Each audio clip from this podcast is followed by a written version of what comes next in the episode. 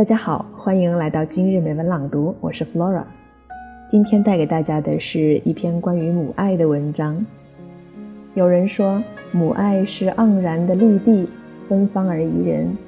它使空气清新，百花缤纷，彩蝶飞舞。它是唯一没有被名利污染的一方净土。母爱呀，是一条长长的路，无论你走到哪里，它都伴你延伸顺畅。那悠悠的牵挂，那谆谆的叮嘱，为你指点迷津，护你一路走好。母爱是一座高高的山。无论你有多大困难，它总是依靠的屏障。下面我们一起来欣赏这篇文章，名字叫做《母亲的礼物》。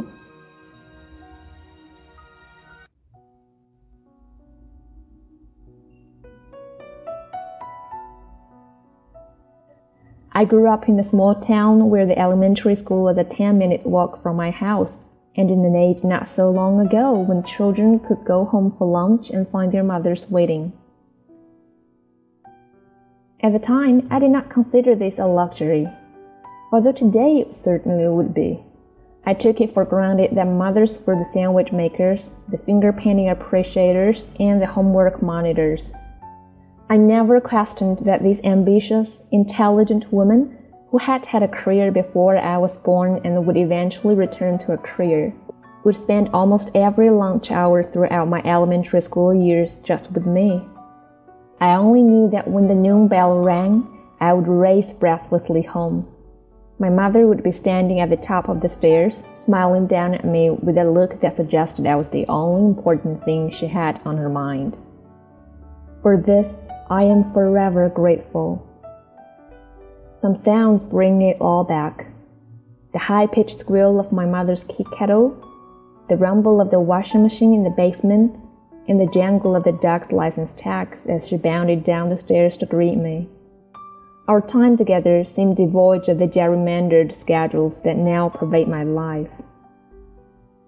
One lunchtime when I was in the third grade will stay with me always. I had been picked to be the princess in the school play and for weeks my mother had painstakingly rehearsed my lines with me. But no matter how easily I delivered them at home, as soon as I stepped on stage, every word disappeared from my head. Finally, my teacher took me aside. She explained that she had written a narrator's part to the play and asked me to switch roles. Her word, kindly delivered, still stung especially when I saw my part go to another girl. I didn't tell my mother what had happened when I went home for lunch that day. But she sensed my unease, and instead of suggesting me practice my lines, she asked if I wanted to walk in the yard. It was a lovely spring day, and the rose vine on the trellis were turning green. Under the huge elm trees, we could see yellow dandelions popping through the grass in bunches as if a painter had touched our landscape with the depths of gold. I watched my mother casually bend down by one of the clumps. I think I'm going to dig up all these weeds, she said, yanking a blossom up by its roots. From now on, we'll have only roses in this garden. But I like dandelions, I protested. All flowers are beautiful, even dandelions. My mother looked at me seriously.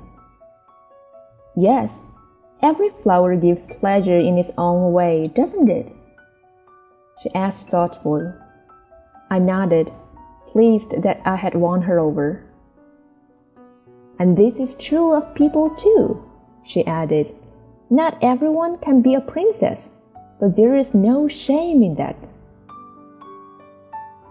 Relieved that she had guessed my pain, I started to cry as I told her what had happened. She listened and smiled reassuringly. But you will be a beautiful narrator, she said, reminding me of how much I love to read stories aloud to her. The narrator's part is every bit as important as the part of a princess. Over the next few weeks, with her constant encouragement, I learned to take pride in the role. Lunch times were spent reading over my lines and talking about what I would wear. Backstage the night of the performance, I felt nervous. A few minutes before the play, my teacher came over to me. Your mother asked me to give this to you, she said, handing me a dandelion. Its edges were already beginning to curl and flop lazily from its stem. But just looking at it, knowing my mother was out there and thinking of our lunchtime talk made me proud. After the play, I took home the flower I had stuffed in the apron of my costume. My mother pressed it between two sheets of paper towel in a dictionary, laughing as she did it that we were perhaps the only people who would press such a sorry looking weed. I often look back on our long time together, bathed in the soft midday light. They were the commas in my childhood the pauses that told me life is not savored in prematured increment, but in the sum of daily rituals and small pleasures we casually share with loved ones. Over peanut butter sandwiches and chocolate chip cookies, I learned that love, first and foremost, means being there for the little things. A few months ago, my mother came to visit. I took up a day from work and treated her to lunch. The restaurant bustled with noontime activity as business people made deals and glanced at their watches. In the middle of all this sat my mother, now retired, and I. From her face, I could see that she relished the pace of the work world. Mom, you must have been terribly bored staying at home when I was a child, I said. Bored? Housework is boring. But you were never boring. I didn't believe her, so I pressed. Surely children are not as stimulating as a career. A career is stimulating, she said. I'm glad I had one. But a career is like an open balloon. It remains inflated only as long as you keep bumping. A child is a seed. You water it, you care for it the best you can, and then it grows all by itself into a beautiful flower. Just then, looking at her, I could picture us sitting at her kitchen table once again. And I understood why I kept that flaky brown dandelion in our old family dictionary pressed between two crumpled bits of paper towel.